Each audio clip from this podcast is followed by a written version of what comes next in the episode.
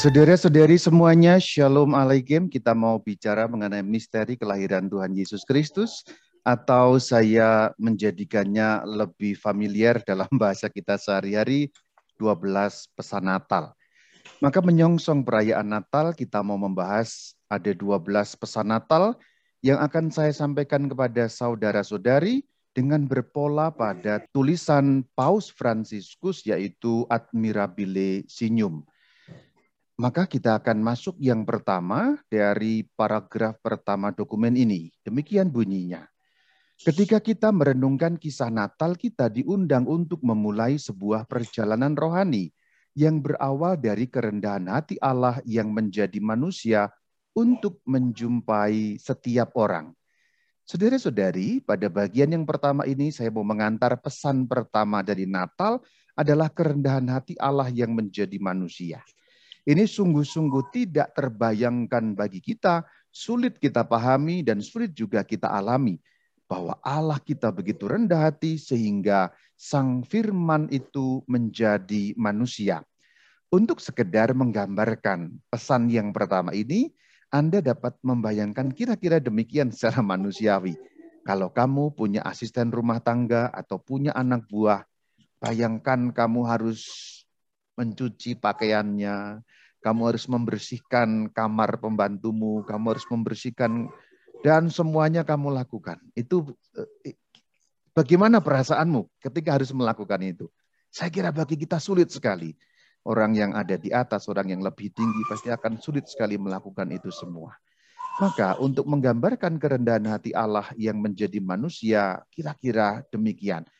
Jadi Allah yang maha tinggi itu mau merendahkan diri demi keselamatan kita. Kalau di bagian awal tadi saya menggambarkan kalau kamu seorang atasan harus melakukan banyak hal untuk bawahanmu, itu hanya menggambarkan sedikit. Secara manusiawi kira-kira demikian. Sedangkan Allah yang menjadi manusia lebih, lebih, lebih, lebih daripada itu. Karena kudrat yang berbeda. Sang pencipta itu mau turun ke dalam dunia ciptaan. Itu pesan yang pertama. Pesan yang kedua kita mengambil dari masih pada surat yang sama yaitu Admirabilisium pada poin yang kedua. Penginjil Lukas mengatakan secara sederhana bahwa Maria melahirkan seorang anak laki-laki, anaknya yang sulung lalu dibungkusnya dengan lampin dan dibaringkannya di dalam palungan karena tidak ada tempat bagi mereka di rumah penginapan. Poin yang penting untuk kita dalami dari Injil Lukas ini adalah palungan. Satu hal yang perlu kita perhatikan yang menyangkut dengan Natal pastilah ada palungan. Bagaimana pemaknaan palungan itu? Datang ke dunia ini, anak Allah dibaringkan di tempat binatang-binatang diberi makan. Jerami menjadi alas tidur pertama dari dia yang akan menyatakan dirinya sebagai roti yang telah turun dari surga. Kutipan dari Injil Yohanes pada pasal yang ke-6 ayat yang ke-41. Saudara-saudari, Santo Agustinus sudah bicara mengenai itu sebagai tafsiran atas kata palungan atau tafsiran atas peristiwa misteri kelahiran Tuhan di mana beliau Sang Kristus, Sang Firman itu dibaringkan pada palungan. Demikian kata Santo Agustinus. Santo Agustinus bersama dengan para bapak gereja lainnya terkesan oleh simbolisme ini ketika ia menulis dibaringkan di balungan, iya, iya maksudnya Sang Kristus menjadi makanan kita. Perhatikan saudara-saudari, ia menjadi makanan kita.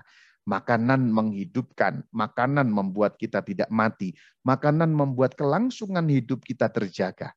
Tetapi yang dimaksudkan di sini adalah makanan rohani yang membuat kita sampai pada hidup yang kekal. Jadi Sang Kristus pada malam kelahirannya, pada hari pertama Natal, sudah membuat suatu perlambangan yang luar biasa, palungan. Bagaimana nalarnya? Begini, saudara-saudari, palungan adalah tempatnya makanan untuk domba-domba. Dan ketika Sang Kristus ada di palungan, berarti beliau adalah makanan untuk domba-domba. Kalau palungan diisi dengan rumput, maka rumput untuk domba-domba dalam arti sebenarnya domba embek gitu. Tetapi ketika palungan diisi Sang Kristus, beliau juga makanan tetapi dalam arti bukan harafiah, bukan jasmani tapi dalam arti konotasi atau arti rohani, yaitu karena Sang Kristus ada di palungan, maka beliau menjadi makanan bagi kita. Dan itu sungguh nyata di dalam perayaan Ekaristi. Bukankah ketika perayaan Ekaristi kita menerima makanan rohani? Sungguh-sungguh makanan, yaitu tubuh Kristus sendiri. Sebagaimana beliau katakan di dalam Injil Yohanes, bahwa tubuhku, dagingku benar-benar makanan. Jadi saudara-saudari, malam Natal sungguh sudah menggambarkan dan menubuatkan mengenai Ekaristi bagi kita. Karena pada malam Natal, misteri Ekaristi sudah diwahyukan. Dengan melihat Sang Kristus yang ada di palungan, sedangkan palungan tempatnya makanan, maka kita memandang Sang Kristus sebagai makanan kita. Tubuhnya benar-benar makanan dan Tuhan katakan siapa yang makan tubuhku ia akan hidup sampai pada kehidupan yang kekal. Saudara-saudari, kita jarang memikirkan mengenai ini ketika kita merenungkan mengenai Natal. Biasanya kita hanya bicara soal ya sukacita, happy ya ya ya, happy ye ye ye. Tetapi sesungguhnya Natal sangat erat kaitannya dengan Ekaristi. Maka bersyukurlah kita saudara-saudari yang merayakan Ekaristi di dalam gereja Katolik, gereja yang satu kudus Katolik dan Apostolik. Sebab orang yang merayakan Natal sepatutnya merayakan Ekaristi. Orang yang merayakan Natal tanpa merayakan Ekaristi dalam kehidupan sehari-hari maka ia sungguh tidak pernah merayakan Natal karena kesempurnaan hari raya Natal ada di dalam Ekaristi di mana Sang Kristus junjungan kita benar-benar menjadi makanan bagi kita. Ini satu pewahyuan bagi kita pada malam Natal. Maka saudara-saudari, ketika nanti engkau merayakan malam Natal, dan mendengar Injil diwartakan dari Injil Lukas bahwa Kristus ada di palungan, ingat itu adalah Ekaristi. Dan gereja Katolik sampai hari ini setia merayakan Ekaristi sebab Kristus telah menjadi makanan bagi kita. Ini pesan yang kedua. Dari 12 pesan, Kristus menjadi makanan kita. Kita lanjutkan untuk yang ketiga yaitu dalam surat Admirabilisium pada artikel yang kelima. Marilah kita pergi ke Bethlehem untuk melihat apa yang terjadi di sana. Seperti yang diberitahukan Tuhan kepada kita, kutipan Lukas 2 ayat 15. Maka para gembala menceritakan satu kepada yang lain setelah pewartaan para malaikat, pelajaran indah muncul dari kata-kata sederhana ini. Kita lihat para gembala. Siapa itu para gembala? Tidak seperti banyak orang lain, lanjut dokumen ini, yang sibuk dengan banyak hal. Para gembala menjadi yang pertama melihat hal yang paling penting dari semuanya, karunia keselamatan. Orang yang rendah hati dan miskinlah yang menyambut peristiwa inkarnasi. Perhatikan kata terakhir inkarnasi itu bukan reinkarnasi ya. Inkarnasi dan reinkarnasi dua kata yang berbeda. Inkarnasi adalah sang firman yang menjadi manusia. Ayatnya ada di Injil Yohanes 1 ayat yang ke-14. Dan firman itu telah menjadi manusia tinggal di antara kita. Itu sebutannya inkarnasi. Firman yang telah menjadi manusia. Beda dengan reinkarnasi ya. Maka kita sampai pada pesan yang ketiga. Melihat hal yang paling penting dari semuanya, yaitu karunia keselamatan. Saudara-saudari, di dunia ini kita memperhatikan banyak hal. Tetapi satu hal yang kadang menjadi lupa, yaitu anugerah terbesar Natal adalah karunia keselamatan. Ketika kita merayakan Natal, kita merayakan karunia keselamatan. Seorang anak telah diberikan kepada kita, seorang bayi telah dilahirkan bagi kita. Sang Firman telah menjadi manusia dan manusia Yesus itu tubuhnya menjadi makanan bagi kita. Dan siapa yang makan tubuh Kristus mendapat kehidupan yang kekal, Saudara. Maka merayakan Natal mengingatkan kita akan anugerah yang paling utama dari semuanya, karunia keselamatan pada masa Natal. Karena memang bertepatan juga dengan akhir tahun dan nanti pembukaan tahun. Maka kita suka sekali mengadakan pesta, belanja, foya-foya, happy-happy. Memang tema akhir tahun luar biasa. Seringkali kita tergoda untuk ini dan itu. Apakah salah Rama? Tidak salah. Tentulah itu menyempurnakan juga menambah sukacita. Tetapi tak pernah boleh lupa bahwa karunia keselamatan yang paling utama. Natal bukan sekedar belanja, Natal bukan sekedar happy-happy, Natal bukan sekedar kita kemudian traveling akhir tahun dan sebagainya. Tapi Natal anugerah karunia keselamatan sebagai pesan yang nomor tiga bagi kita ketika merayakan misteri kelahiran Sang Kristus junjungan Tuhan Allah kita. Kita lanjutkan. Para gembala menanggapi Allah yang datang untuk menjumpai kita dalam bayi Yesus dengan pergi menemui dia dengan kasih, rasa syukur, dan kekaguman. Ada tiga hal, perhatikan. Yang pertama kasih, yang kedua syukur, yang ketiga kekaguman. Itulah yang dapat kita pelajari dari para gembala. Saudara-saudari, ketika para gembala mendengarkan warta malaikat, kemudian mereka membuktikan apa yang diwartakan malaikat, dan ketika mereka mendekati Sang Kristus, menemukan Sang Kristus di Bethlehem di Palungan, mereka mendekatinya dengan tiga hal ini, kasih, rasa syukur, dan dan kekaguman. Saudara-saudari, ini ini pesan yang keempat untuk kita menyongsong Natal. Mari kita menumbuhkan kasih, apalagi juga yang terutama adalah kasih yang mula-mula. Maka Tuhan katakan kamu jangan melupakan akan kasihmu yang mula-mula. Dulu ketika kita awal diterima oleh Sang Kristus menjadi muridnya. Dulu ketika kita awal menerima Sang Kristus sebagai juru selamat kita. Dulu ketika kita awal menerima apa yang baik dari tangan Tuhan, kasih. Apa yang sudah kita terima tentu harus berbuah mekar dan menjadi perpanjangan dari kasih Tuhan. Yang kedua syukur. Maka Natal dalam pesan yang keempat mengingatkan kita untuk bisa bersyukur. Saudara-saudari, bisa bersyukur tidak mudah untuk masa sulit seperti ini. Ketika kita dihajar oleh virus corona, ketika kita dihajar oleh seratnya ekonomi, ketika dihajar oleh segala macam yang menyulitkan kita pada masa pandemi ini, mungkin kita lupa bersyukur kepada Tuhan. Tetapi gembala mengajari kita syukur. Yang ketiga, kekaguman Kekaguman bahwa kita hari ini masih hidup. Kekaguman bahwa nafas Tuhan hari ini masih mengalir pada kita. Kekaguman bahwa kita ini diselamatkan Tuhan dari hajaran virus corona. Sedangkan yang lain rekan-rekan kita ada yang menjadi korban. Bagaimana kita tidak kagum? Apakah engkau selamat dari virus itu? Adalah prestasimu sama sekali bukan saudara. Hanya kasih karunia Tuhan maka kita perlu mengunjukkan syukur dan dengan penuh kekaguman mengatakan Tuhan baik Allahku besar, sungguh mulia kasih karuniamu besar bagiku. Kasih, syukur, kekaguman. Mari menyongsong Natal dengan kasih, dengan syukur, dengan kekaguman atas karya Allah ini.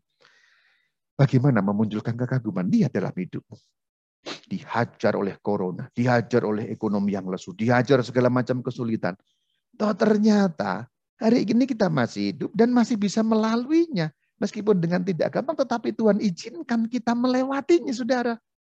Bukankah itu perlu membawa kita pada kekaguman? Katakan haleluya, haleluya, katakan haleluya. Penuh dengan kekaguman bagaimana Tuhan menuntun kita sampai hari ini dengan jalan yang sering tidak kita mengerti, tetapi misteri Tuhan menuntun kita tak pernah terlambat pertolongannya. Saudara, gembala mengingatkan kita pada pesan keempat, kasih, syukur, dan kekaguman. Mari kita menginjak pada paragraf yang keenam. Yesus lembut hati dan rendah hati dilahirkan dalam kemiskinan dan menjalani kehidupan sederhana untuk mengajar kita mengenali apa yang penting dan bertindak sesuai dengan itu. Natal dalam pesan yang kelima mengajar kita mengenali apa yang penting, saudara virus corona ini terutama, pandemi ini terutama juga mengajari kita apa yang sungguh paling penting dalam kehidupan kita. Dan Natal mengajarkan apa yang sesungguhnya paling penting bagi kita. Ketika teman-teman kita pada masa pandemi ini berguguran satu persatu, ketika bahkan keluarga kita berguguran satu persatu, dimakan oleh virus, dihajar oleh virus sehingga mereka harus harus meninggal dunia. Maka itu mengajari kita apa yang paling penting. Dan Natal sungguh mengajari kita apa yang paling penting dalam kehidupan ini. Sudah, dalam kehidupan ini ada banyak hal yang kita lakukan. Tetapi tidak banyak yang sesungguhnya yang benar-benar penting dan perlu kita lakukan. Natal mengajari kita apa yang sesungguhnya penting dan perlu di dalam kehidupan kita sendiri. Kita lanjutkan. Gambaran kelahiran Kristus dengan jelas mengajarkan bahwa kita tidak bisa membiarkan diri kita dibodohi oleh kekayaan dan janji-janji kebahagiaan yang fana. Kita melihat istana Herodes di latar belakang yang tertutup dan tuli terhadap kabar gembira. Saudara, pesan yang keenam, jangan dibodohi oleh kekayaan dan janji-janji kebahagiaan yang fana. Dan ketika kita melihat bagi Yesus di palungan, kita melihat kesederhanaan Sang Firman yang menjadi manusia itu, kita diingatkan untuk jangan dibodohi oleh kekayaan dan janji-janji kebahagiaan yang fana. Saudara, uang tidak akan membawa pada kebahagiaan. Memang tanpa uang kita sulit melakukan apa-apa. Tetapi lihat dirimu, ketika dulu dirimu masih miskin, masih simpel, masih sederhana, masih naik angkot kemudian meningkat naik motor, kemudian meningkat naik mobil, kemudian meningkat punya rumah bagus, kemudian meningkat punya perusahaan. Pertanyaan besarnya adalah, apakah engkau lebih bahagia dengan itu semua? Itu pertanyaan besar. Dan sesungguhnya kita banyak dibodohi oleh kekayaan. Banyak dibodohi oleh janji-janji kebahagiaan yang fana dalam arti sering kali kebahagiaan kita gantungkan pada banyaknya materi, Kebahagiaan kita gantungkan pada banyaknya kekayaan. Kebahagiaan kita gantungkan dalam apa yang kita miliki. Tetapi sesungguhnya kita memiliki segala sesuatu. Kita memiliki materi.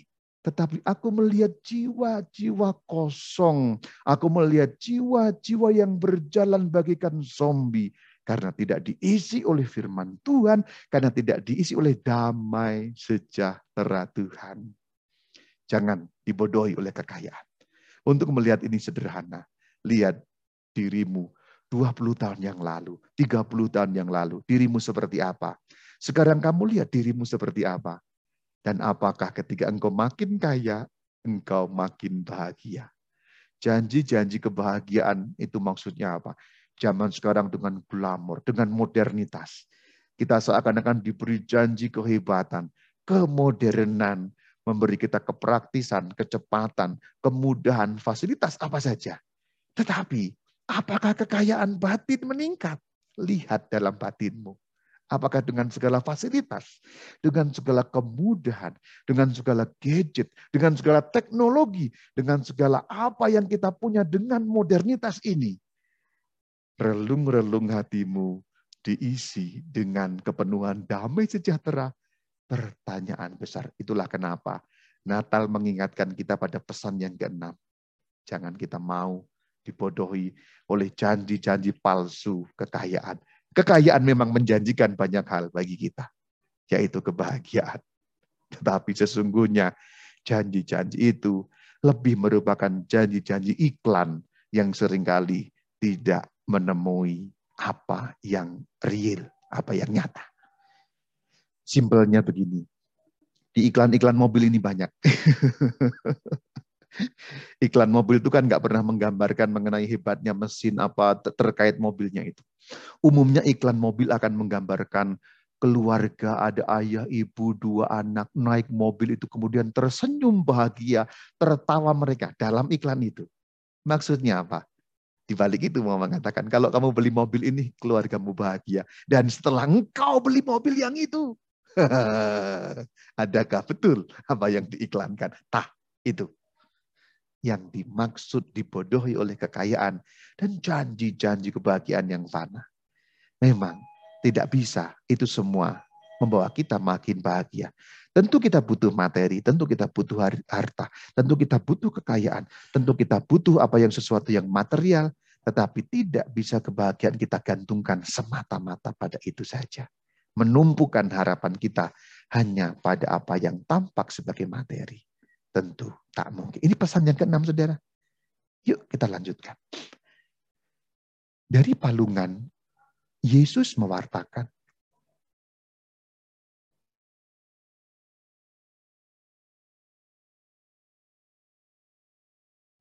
Oh sorry, tertutup tadi ya speaker saya. Saya ulangi. Kita lanjutkan. Dari palungan Yesus mewartakan dengan cara yang lemah lembut namun kuat. Perlunya berbagi dengan orang-orang miskin sebagai jalan menuju dunia yang lebih manusiawi dan bersaudara di mana tidak ada yang dikecualikan atau dipinggirkan. Saudara, Ini pesan yang ketujuh, perlunya berbagi dengan orang-orang miskin. Saudara, ajaran sosial gereja mengatakan, meskipun harta, kekayaan itu merupakan hasil jerih payahmu, sungguh-sungguh engkau berpeluh dengan itu, engkau berjerih payah, engkau mati-matian mengusahakan itu. Tetapi ajaran sosial gereja mengatakan, di situ ada hak orang-orang miskin. Artinya apa? Perlunya berbagi. Bukankah dalam Injil Matius bagian terakhir, apa yang tidak kau lakukan pada saudaraku yang paling hina ini tidak kau lakukan untuk aku. Maka saudara-saudari, perlunya berbagi dengan orang-orang miskin ditegaskan dengan melihat Natal, misteri kelahiran Tuhan kita. Dengan melihat Yesus yang begitu kecil yang memerlukan pertolongan. Dengan melihat Yesus yang begitu rapuh dan sederhana yang memerlukan pertolongan. Mengingatkan kita pada wajah orang-orang miskin di mana seperti kata Santa Teresia dari Kolkata dalam wajah orang-orang miskin, aku melihat wajah Kristus. Pesan yang ketujuh bagi kita saudara. Pesan yang kedelapan yang melanjutkan bagian ini membangun dunia yang lebih manusiawi dan bersaudara. Apa itu lebih manusiawi? Humaniora. Memperlakukan manusia seperti layaknya manusia lebih manusiawi contohnya adalah engkau punya pembantu rumah tangga, engkau punya asisten rumah tangga. Apakah engkau manusiawi memperlakukan mereka? Apakah engkau sewenang-wenang? Apakah mulutmu terlalu tajam kepada mereka, kepada anak buahmu, kepada pembantumu?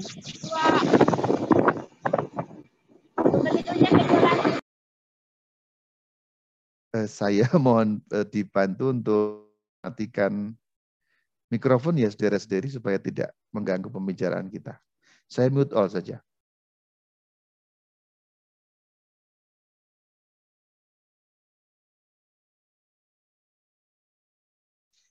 Ya, saya lanjutkan di sini ya.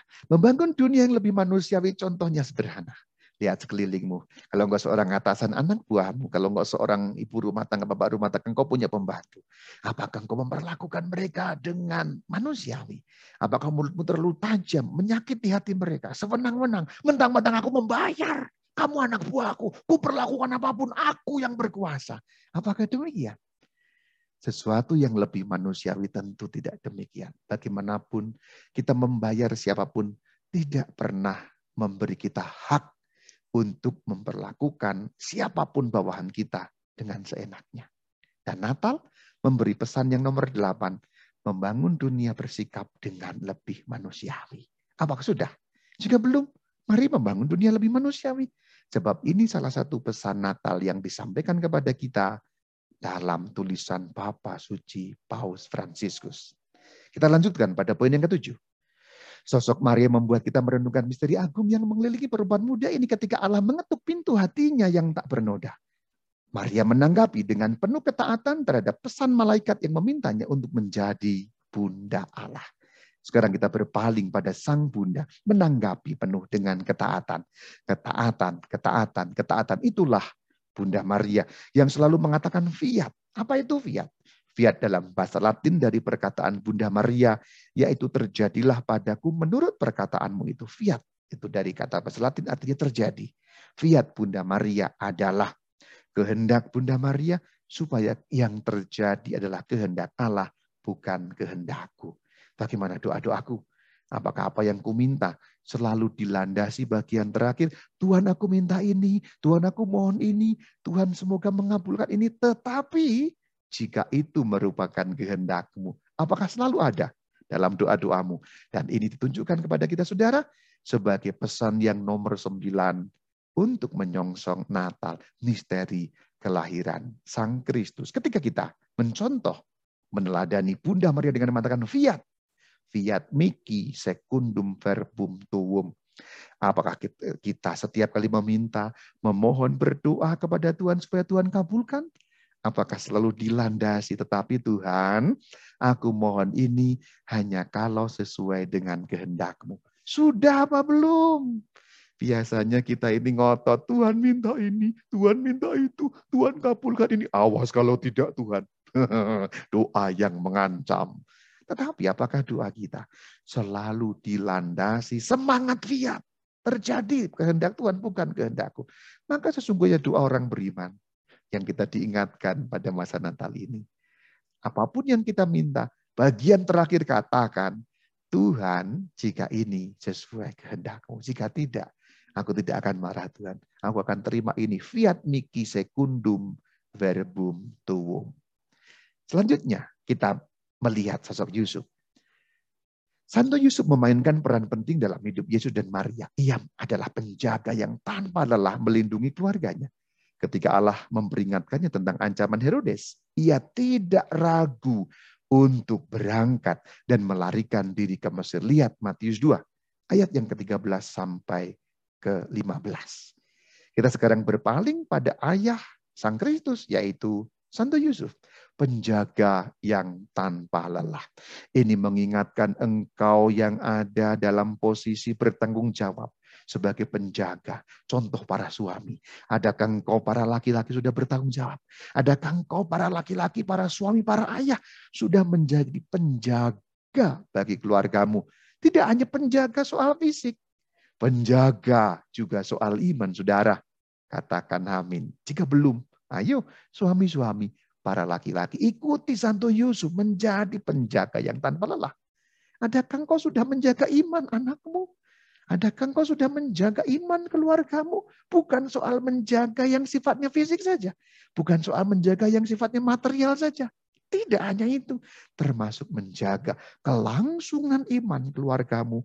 Sebab seorang laki-laki dipilih Tuhan menjadi imam bagi keluarganya. Menjadi pemimpin bagi keluarganya. Ayo para laki-laki. Jangan menjadi orang-orang yang tidak bertanggung jawab. Ikut Santo Yusuf.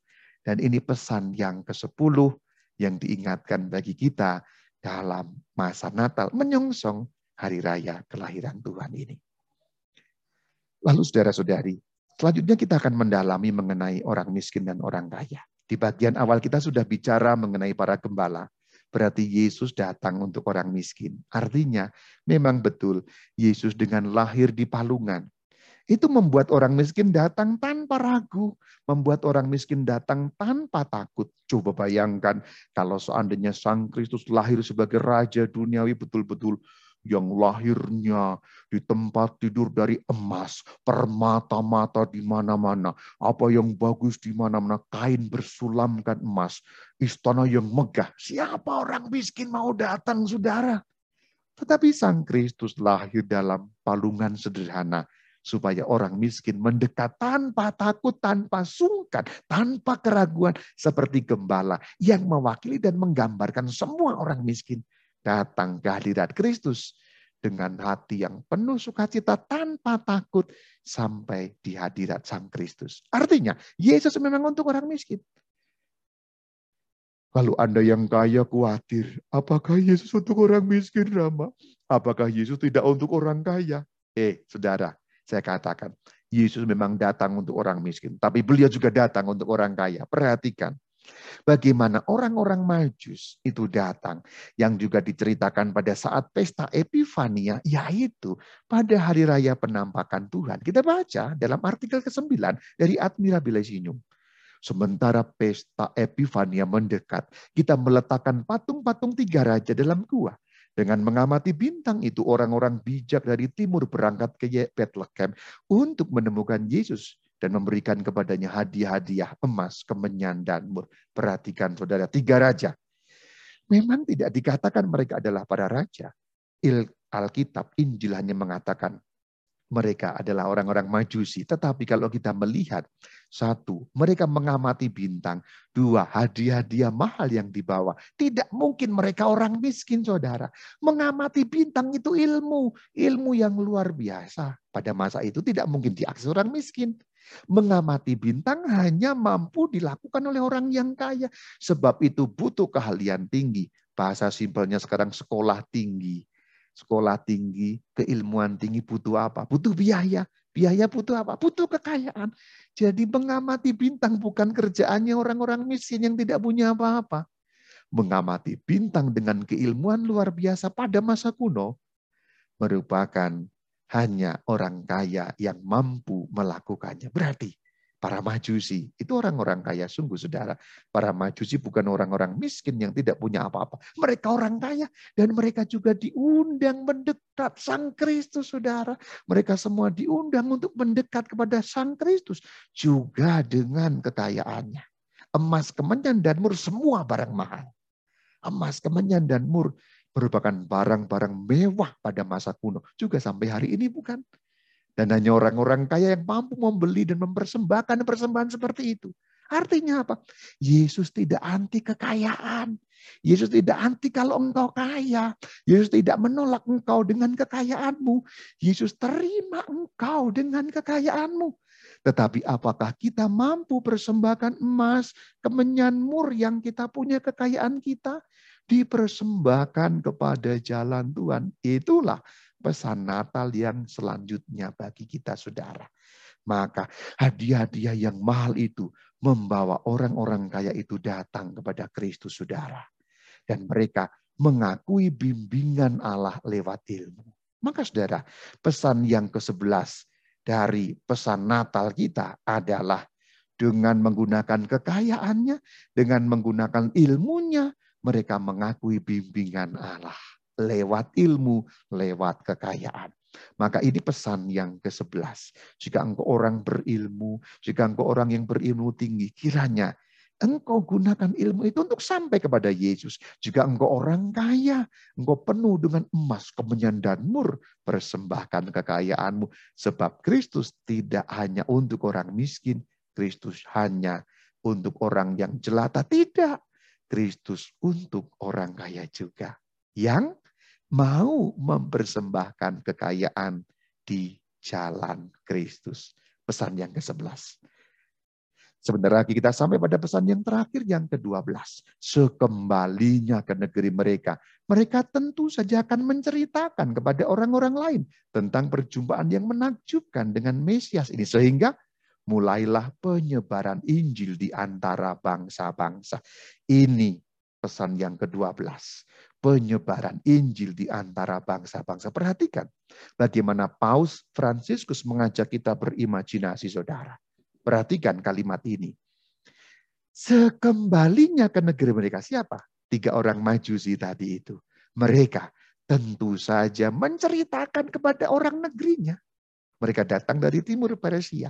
Tentu setelah pulang kampung mereka cerita kami telah menemukan sang penyelamat, kami telah menemukan Mesias. Berarti orang-orang Majus itu menjadi pewarta-pewarta Injil. Bahkan ketika Yesus masih bayi. Bahkan ketika Sang Kristus masih berwujud bayi bicara pun belum bisa. Mereka orang-orang Majusi sudah bicara mengenai Sang Mesias, mengenai Sang Kristus. Ini mengingatkan kita akan apa? Mengingatkan kita, kita semua punya tanggung jawab menyebarkan kabar sukacita di tengah para bangsa. Dan itu dilakukan oleh orang-orang kaya. Dan itu merupakan hal yang sangat menarik ketika kita membaca Injil Matius. Perhatikan, sebagai penutup misteri Natal ini. Perhatikan, Matius 2 ayat 1. Sesudah Yesus dilahirkan di Bethlehem, datanglah orang-orang majus dari timur ke Yerusalem. Timur itu bangsa-bangsa lain bukan orang Yahudi. Kemudian kalau kita membaca Injil Matius pada bagian terakhir bab 28 ayat 18 19 terutama 19. Pergilah kata baginda Yesus, jadikan semua bangsa muridku. Jadi Natal, misteri kelahiran Tuhan dimulai dari palungan, sebenarnya jadikan semua bangsa muridku sudah diserukan dengan kedatangan orang-orang majus. Dengan ini menjadi jelas bagi kita, Yesus tidak hanya datang untuk orang Yahudi, Yesus tidak hanya datang untuk orang miskin, Yesus juga datang untuk orang kaya dan semua bangsa. Dan warta mengenai Matius 28 ini sudah diwartakan sejak di Palungan. Jadi, bahasa teologisnya perkataan jadikanlah semua bangsa muridku yang nantinya diucapkan oleh Yesus di palungan sudah diucapkan tanpa kata-kata dengan kedatangan orang-orang asing yang datang dari timur menyembah Kristus, menemukan Kristus. Demikian kiranya 12 pesan Natal yang semoga membantu kita untuk menyongsong perayaan suci ini. 12 hal mana yang cocok temukan untukmu menjadi kekayaan batinmu untuk menyongsong Natal, perayaan kelahiran Tuhan kita. Shalom alaikum.